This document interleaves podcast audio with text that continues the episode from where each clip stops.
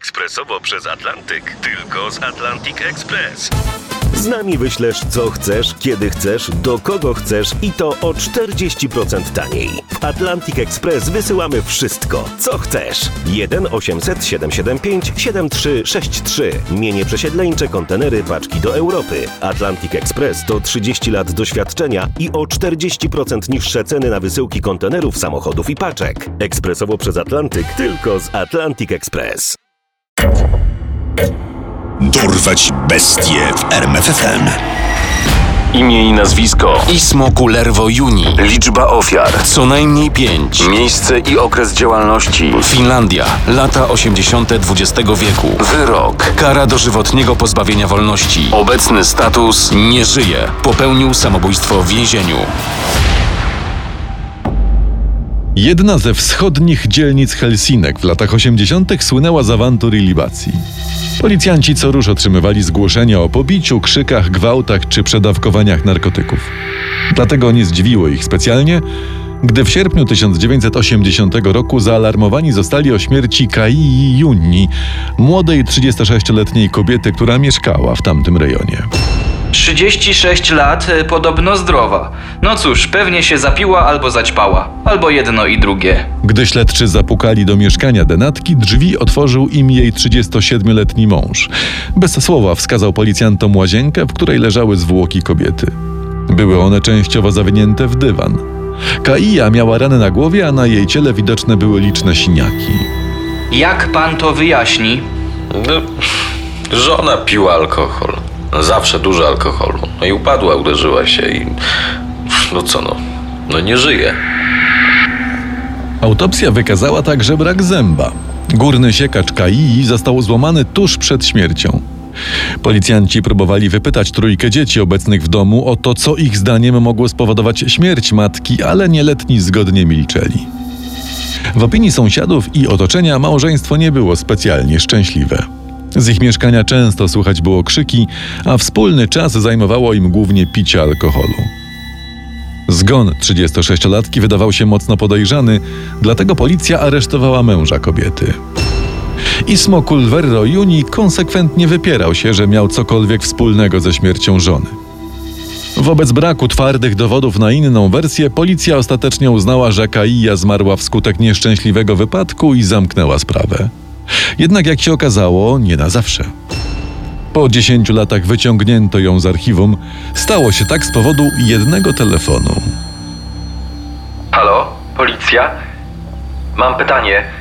Czy możliwe jest wznowienie śledztwa sprzed lat? Jestem synem zmarłej. Możliwe, że mój ojciec miał coś wspólnego z jej śmiercią.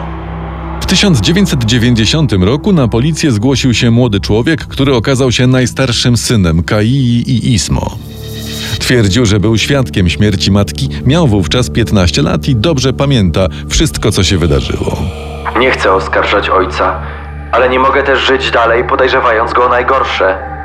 Ismo uważał, że śmierć jego matki mogła nie być wypadkiem. Rankiem tamtego sierpniowego dnia w 1980 roku przygotowywał się do wyjścia do szkoły. Wtedy zobaczył leżącą na podłodze w łazience nieprzytomną matkę. Wieczorem poprzedniego dnia miała miejsce jedna z licznych awantur między małżonkami, zakończona bójką. No to jak to było? Rodzice pili alkohol i... I ojciec w pewnym momencie wpadł w szał.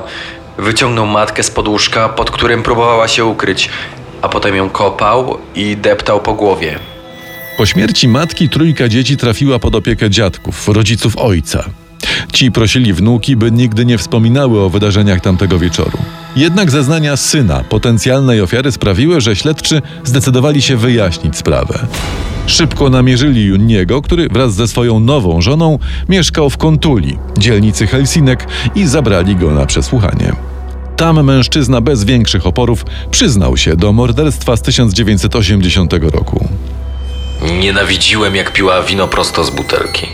No, zacząłem na nią wrzeszczeć, w końcu ją uderzyłem i upadła, uderzając się w róg wanny. Ismo przyznał, że włożył ciało kobiety do wanny i puścił gorącą wodę.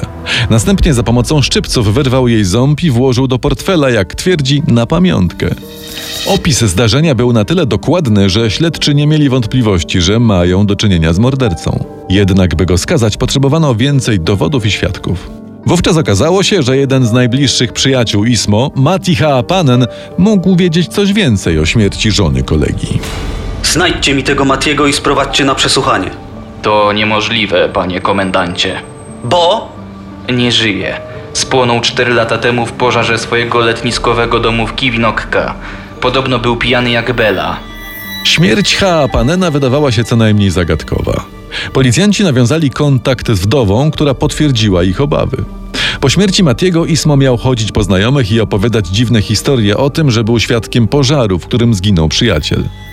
Nie było jasne, co robił w tamtym miejscu o tej właśnie porze i czemu nie zdecydował się pomóc Mattiemu.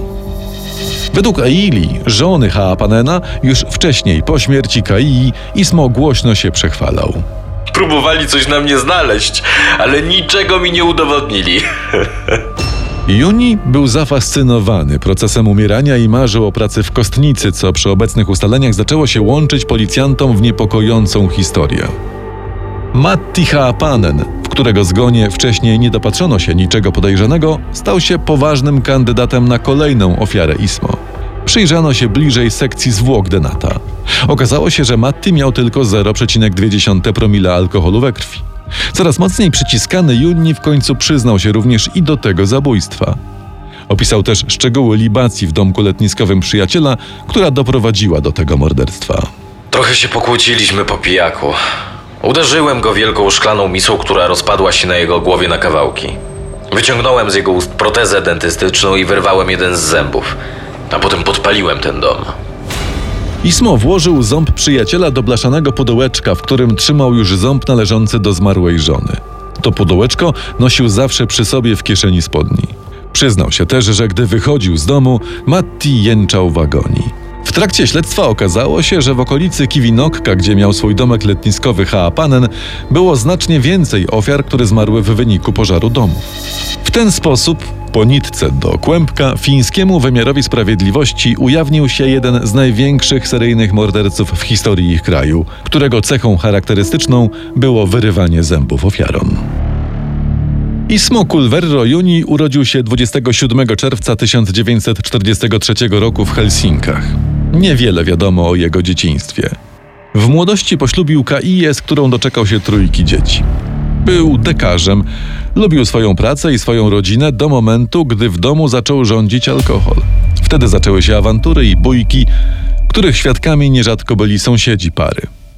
Mimo to Ismo cieszył się opinią towarzyskiego, sympatycznego mężczyzny. Był takim miłym gawędziarzem. Zawsze zagadał, zapytał co słychać, dzień dobry mówił. Tak było do 1990 roku, do przełomowego telefonu syna Juniego, w efekcie którego ponownie otwarto dwa śledztwa z Ismo w roli głównego podejrzanego. Po tym jak się okazało, że pożar w domu letniskowym w Kiwinokka nie był przypadkiem, zaczęto bliżej przyglądać się innym tego typu sprawom w okolicy. Jedną z nich była zagadkowa śmierć dwóch mężczyzn w czerwcu 1986 roku. Sep Pomantyniemi i Jucha Ware, okoliczni rybacy, spożywali alkohol w domu jednego z nich, gdy doszło do pożaru, w którym obaj spłonęli. Przesłuchanie Juniego ujawniło, że nie był to nieszczęśliwy wypadek. Mężczyzna celowo doprowadził do kłótni, w wyniku której pijani rybacy wyrzucili go z domu. Ismo zaczaił się w pobliskich krzakach i czekał, aż obaj mężczyźni zasną. Następnie wrócił do domu, wylał naftę z lampy na kanapę, na której spali rybacy i podpalił pomieszczenie. Gdy ogień zajął cały dom, morderca nie uciekł, tylko spokojnie czekał na przyjazd straży pożarnej i cieszył się widokiem płonącego budynku. Ostatnią, znaną z imienia i z nazwiska ofiarą mordercy podpalacza był Pauli Sironen, który spłonął w swoim domku letniskowym w 1988 roku w Kiwinokka. Kiedy śledczy spytali Ismo o tę śmierć, czy miał z nią coś wspólnego, mężczyzna odpowiedział po prostu: No tak. Motywy postępowania Junniego nie były do końca jasne. Według psychologów mężczyzna łatwo rozładowywał napięcie za pomocą agresji. Poza tym w miarę popełniania przestępstw, za które nie ponosił kary, był coraz bardziej rozzuchwalony i lubił manifestować swoją wyższość. Dlaczego większość morderstw miała miejsce w Kiwinokka? Jedna z hipotez brzmiała, że spędził tam dzieciństwo i miał sentyment do tego miejsca. Ale gdy ojciec postanowił sprzedać ich dom letniskowy, Ismo wpadł w szał i postanowił się zemścić, zabijając z chorobliwej zazdrości mieszkańców tej okolicy. Podczas procesu w sądzie w Helsinkach Junni odwołał swoje zeznania, twierdząc, że wcześniej mówił to, co przesłuchujący chcieli usłyszeć. Ja jestem niewinny. No, mówiłem wcześniej inaczej, bo próbowałem zadowolić śledczych. Ismo Culverdo Juni został uznany winnym zabójstwa swojej żony oraz czterech innych osób. W lutym 1992 roku usłyszał wyrok dożywotniego pozbawienia wolności. W Finlandii oznacza to, że zwykle po 12 latach można ubiegać się o zwolnienie warunkowe. Jednak Junni zmarł już 3 lata po wyroku, w wieku 51 lat, popełniając samobójstwo w celi. Fińską opinię publiczną długo jeszcze szokował nie tylko fakt, ile zabójstw popełnił, ale także to, że prawdopodobnie swobodnie popełniałby kolejne, gdyby nie jego syn, który zdecydował się wykonać telefon. Telefon, który zmienił wszystko. Poznaj sekrety największych zbrodniarzy świata. Dorwać bestie w RMFFM.